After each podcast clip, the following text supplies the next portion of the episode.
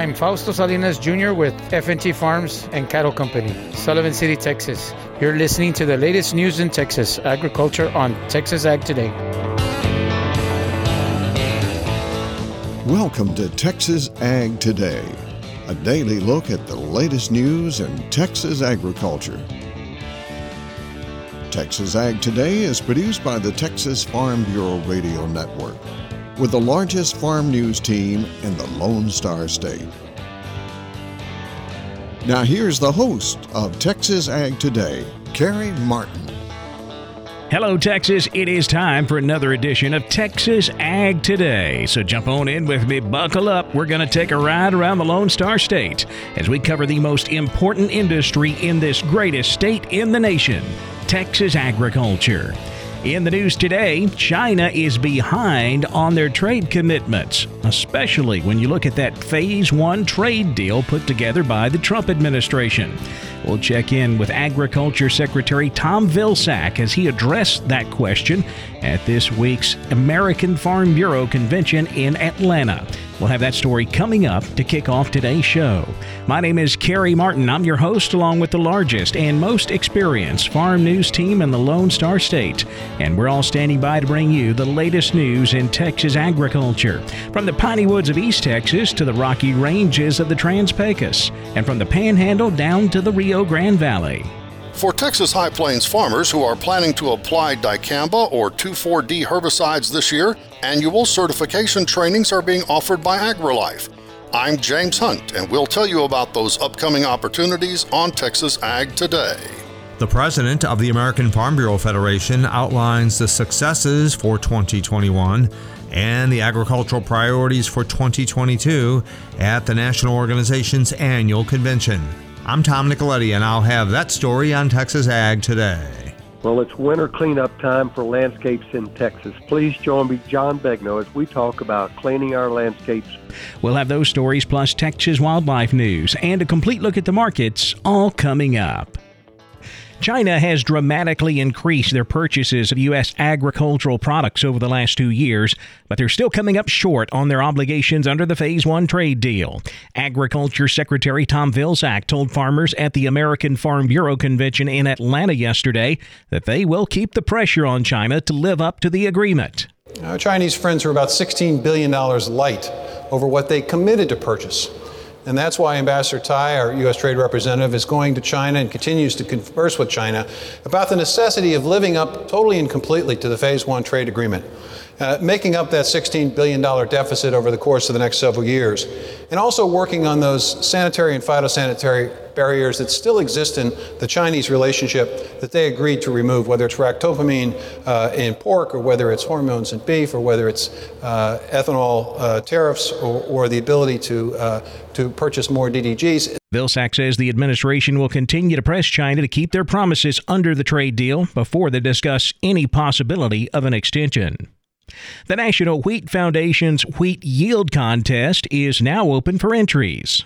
Texas farmers who are seeing good quality and yield on their wheat this year might want to consider entering it into the National Wheat Foundation's annual Yield Contest. The contest has two categories winter wheat and spring wheat, and two subcategories dryland and irrigated. But this year, the foundation has added a new component quality. The 24 yield winners wheat will be tested for baking and milling qualities. If the wheat meets all the criteria for industry desired quality, the farmer who grew it will receive a $500 cash award in addition to the trip to Commodity Classic. Details are available at yieldcontest.wheatfoundation.org. That is yieldcontest.wheatfoundation.org. For the Texas Farm Bureau Radio Network, I'm Jessica Domel. COVID 19 has cost the cotton industry big bucks. Buddy Allen is president and CEO of the American Cotton Shippers Association. He spoke at the Beltwide Cotton Conferences in San Antonio last week. He told us that COVID 19 has cost cotton shippers over a billion dollars. Well, $800 million, which does not consider uh, credit risk or defaults or, or where, where counterparties did not execute and there was price decline. When you take that into account, it would be well over a billion and that comes from a variety of factors. So initially, we saw very acute erosion of demand for cotton. Uh, so storage, insurance, interest, those type of costs accrued. And then when the demand returned, the cost to move cotton to market was exponentially higher. Buddy Allen, President and CEO of the American Cotton Shippers Association. Annual certification trainings are available for Texas High Plains farmers who are planning to apply dicamba or 2,4-D this year. James Hunt has the story from Amarillo. Texas A&M AgriLife has announced 5 auxin-specific certification trainings that will be offered over the next few months. The trainings will take place at the AgriLife Research and Extension Center in Lubbock as well as being offered online. Texas A&M AgriLife weed scientist Pete Dotray says participation in one of the sessions enables attendees to meet the annual federal and state training requirements for those who plan to apply the approved dicamba and 2,4-D herbicides on their crops. As for what information is provided in a training session, Dr. Dotray says it covers things like the importance of record keeping, various application requirements that are necessary, equipment that can be used, various nozzles, tank mix partners that have been approved. Talks about the importance of understanding environmental conditions, wind speed, wind direction, awareness of temperature inversions, and the need to buffer the fields that we're spraying to try to protect off target applications from affecting plants that might be downwind. A training lasts one hour, and the five opportunities will be January 21st, February 14th, March 10th, April 8th, and May 13th, all with a start time of 9 a.m. Cost is $10, and for more information, including how to pre register, contact the Extension Service. And speaking of Dr. Dotray, he's also giving a free online presentation this week on the topic of pre plant decisions for managing resistant weeds. That's coming up Thursday at 10 a.m. Contact the Extension Service for details on that event, which is being offered via Zoom. I'm James Hunt on the Texas Farm Bureau Radio Network. The successes of 2021 and the priorities of 2022 were laid out this week at the American Farm Bureau Convention in Atlanta. Tom Nicoletti has more. At the 103rd Annual American Farm Bureau Federation Convention in Atlanta this week, AFBF President Zippy Duvall addressed the media. TFB Network's Gary Joiner was in attendance at the news conference. 2021 has been really very volatile, and we've had a lot of challenges this year in agriculture and around the supply chain. But we've also had some successes as we moved along. We feel like we uh, was real responsible stopping harmful changes in the tax code that would have harmed the future ability for us to pass our family farms on. We've achieved uh, voluntary incentive-based climate policy and programs through the Food and Agriculture Climate Alliance. That is a very historic alliance, but we have uh, a lot of hard work uh, cut out for us in 2022, and we achieving ag labor reform. It is the biggest limiting factor agriculture has standing in front of us. We have growing population across the world, and we have not got any closer to working with our Congress or our president to solving this problem. And if we're even interested in national security, or if we are even interested in making sure we have a stable food supply for our country, we just better stop and take a look at what the serious problem is with labor around agriculture. I can't tell you with enough emphasis that this administration and this Congress has got to start paying attention to what's happened in our fields and in our barns and the lack of people to help us do our job. That is American Farm Bureau Federation President Zippy Duvall. I'm Tom Nicoletti with the Texas Farm Bureau Radio Network. It's winter cleanup time for landscapes in Texas. San Angelo horticulturalist John Begnaud has some cleanup advice. Well, we're spending time now in January cleaning landscapes, and whether you're raking leaves or you're doing pruning, or in some cases, we're removing that top kill. We've had good freezes across most areas of Texas, all the way down into the middle section of Texas. And so, what we are seeing is that it's that time that we do just about everything but scalp our lawns. One thing we're doing is getting the leaves that are in great abundance. And as it was pointed out by our friend Tom Nicoletti, that in Texas, leaves sometimes fall all winter, and you're cleaning them up not just one time, but multiple times. If they're a light spattering of leaves, you can mow them. That's not an issue. But when they become really thick and deep, they can smother a turf grass and flower beds and so forth. So let's get them out. Let's recycle them if we can. We're also in the real big midst of pruning. It's prime time for pruning trees right now. This freeze has also damaged the tops of a lot of plants, those perennials that we love to grow in Texas that bloom in the summer, like Esperanza or yellow bells, lantana, hardy hibiscus, even cannas. The tops are brown right now, and you can go ahead and cut them to right above the ground. Now, we really don't know if we're going to get another real cold spell like we did last February in 2021, but it might happen. And if it does, it's good to protect these plants by healing them in, either covering their bases with a little bit of soil or mulch, even better, to protect those bud zones from really freezing under a real severe cold spell. Now, lawns right now, if you've looked at the drought map across Texas, it shows that we're getting more and more areas of less rain over the last 80 days or so, and the drought map is expanding. It's important that turf grass receive water, especially the summer grasses that we grow, at least once a month, about an inch of water. But also trees. It doesn't matter if it's a native live oak or a pecan tree. We can get drought damage during the winter, even though they don't show signs of growing, they can be damaged. So remember to water these plants periodically at least one inch once a month. John Begnaud reporting from San Angelo. Researchers are working on a new way to help control the feral hog population. I'm Jessica Domel, and I'll have that story coming up on Texas Ag today. And there are a lot of horses with equine metabolic syndrome. Texas veterinarian Dr. Bob Judd has more on that coming up next, right here on Texas Ag Today.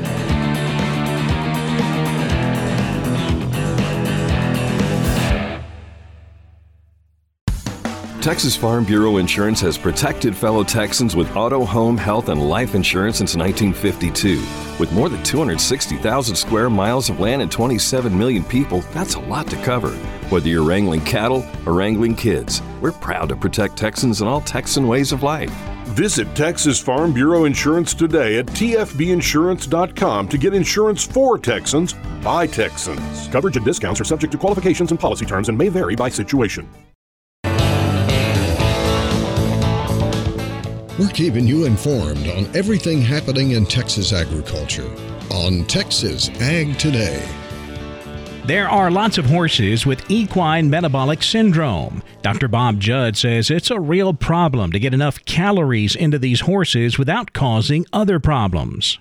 We normally expect insulin resistant horses with metabolic syndrome to be overweight. However, some of these horses are underweight, and getting them back to normal weight while avoiding laminitis and founder is difficult. Just because the horse is thin does not mean the horse could not be insulin resistant, and feeding high calories to cause weight gain could increase insulin and cause laminitis to occur. Dr. Caroline Argo from Scotland indicated that it is important to look at the history of the animal and determine the cause of the weight loss. The weight loss could be due to dental disease, parasites, less than adequate nutrition, arthritis, or other disease. To be successful in treating these cases, the cause of the weight loss must be found and corrected if possible. Dr. Argo goes on to say in the horse publication that horses that lose weight are in a negative energy balance and are very sensitive to the impact of carbohydrates on insulin release, and this is very dangerous. The goal is to restore the weight without increasing the insulin that can cause laminitis. Some of these animals can develop a condition called refeeding syndrome, which is very severe. So you have to start feeding these horses slowly, starting with forage alone. The forage needs to be lower quality with a low percent of non structural carbohydrates at less than 10%. You can add a ration balancer, but be careful, as some of these have large amounts of carbohydrates. And although allowing pasture grazing is good for exercise, pasture grass may be high in carbohydrates and could be dangerous. I'm Dr. Bob Judd on the Texas Farm Bureau Radio Network. Researchers are working on a new way to help control the wild hog problem here in Texas. Jessica Domel tells more about it in today's Wildlife Report.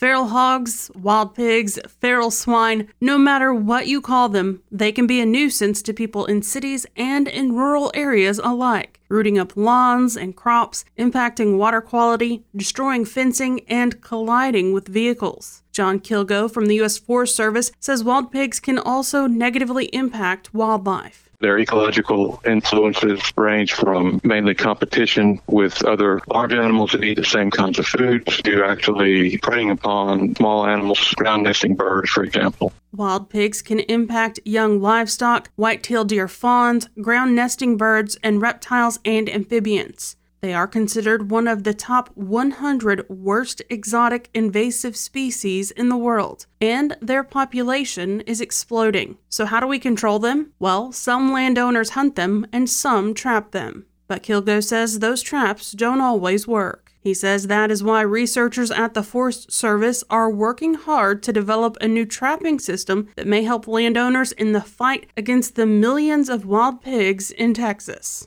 With the advent of cellular enabled cameras, we now have the capability to put a camera on a trap that will send images of what's in the trap, which pigs are in the trap, and then can in turn receive commands from the trapper to close the gate when the trapper is ready. If you know the composition of the sounder you're trying to trap, which you determine through pre-trapping trail camera work to see how many are in the group, what they look like, the size and age composition, you can wait for all of the pigs to get in the trap before you close the trap. That is John Kilgo from the U.S. Forest Service. For the Texas Farm Bureau Radio Network, I'm Jessica Domel. It was a positive day in the agricultural markets on Tuesday. We were higher in cattle, cotton, and grains. We'll take a look at all of Tuesday's market action coming up next. Keep it right here on Texas Ag Today.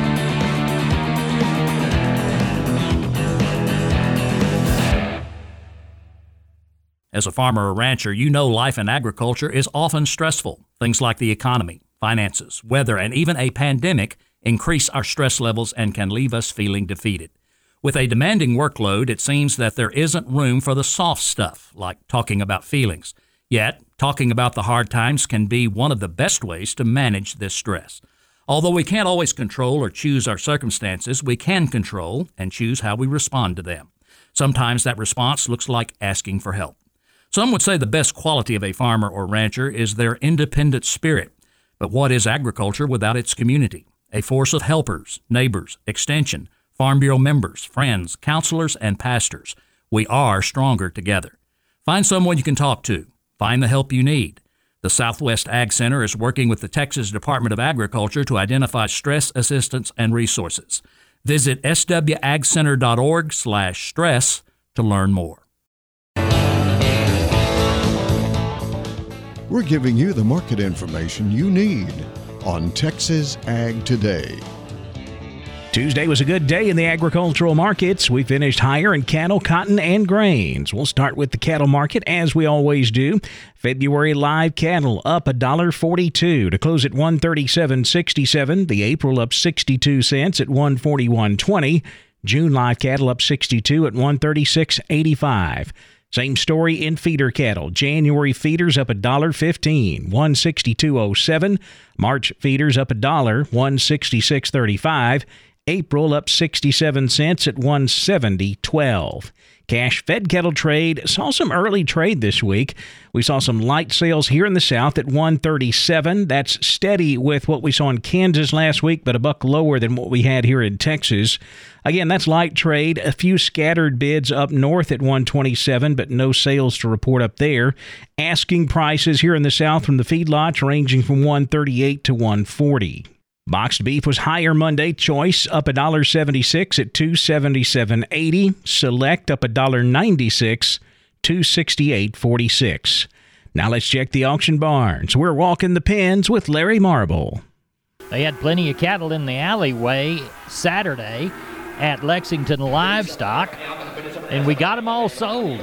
Let's see just how many sold. Russell Heller, how was that Saturday sale in Lexington? Sir. Had a good sale. 845 total head with 117 cows. 845. Let's walk the pins. Thinner packer cows were 20 to 44. and the better cows 45 to 76. On the steering bull calves, three to four pounds, 115 to 205. Four to five weights, 110 to two dollars. Five to six weights, a dollar five to 175. Six to seven weights, a dollar to 163. Seven to eight weights, 95 to 156. On the heifers, three to four pound heifers, 110 to 185. Four to five weights, 105 to 170.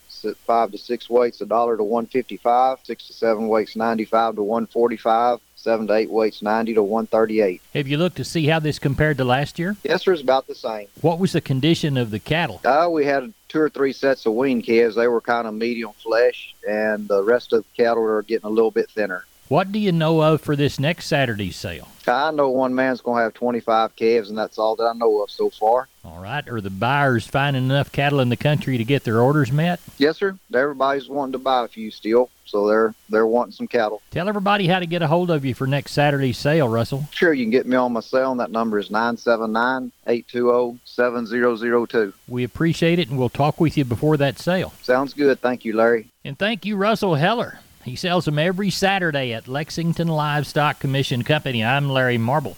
I do walk in the pens every Monday through Friday, right here from my kitchen table on the Texas Farm Bureau Radio Network. See you back tomorrow. Thanks, Larry. Back over to the futures market. About the only lower market we saw on Tuesday was the hog market. February lean hogs down 52 cents, 77.85. April hogs down 50 cents at 84.20. Class 3 milk was higher. January milk up 11, 20, 38 a hundredweight, while February milk was up 40 cents, 21.95 a hundred. The cotton market closed higher. Traders again positioning ahead of Wednesday's USDA supply and demand report. We closed with March cotton up 80 points, 116.02. The October up 63 at a dollar point 96 cents while December was up 35 points, 95.27 cents a pound. Same story in the corn market, not a lot of action going on ahead of the USDA report coming up this week. March corn up one and a quarter, 601 a bushel. New crop September corn up one and a half at 570 and three quarters. It was a different story in the wheat market, however. Seems like this wheat market is a bit oversold, so we're seeing a market correction this week as prices move back toward $8. July Kansas City wheat up 11 cents Tuesday, closing at 7.89 a bushel. July Chicago wheat up 9, 769 and a quarter. In the energy markets, February natural gas up 16 cents at 424. February crude oil up 318 81.41 a barrel. The financial markets higher Tuesday afternoon. The Dow up 161 points, 36,230. The Nasdaq up 192 at 15,134. The S&P up 38 points, 4,708. That wraps up our look at the markets, and that wraps up this edition of Texas Ag Today. I'm Carey Martin. Hope to see you next time as we cover the most important industry in this greatest state on the planet Texas agriculture. Thanks for listening to Texas Ag Today.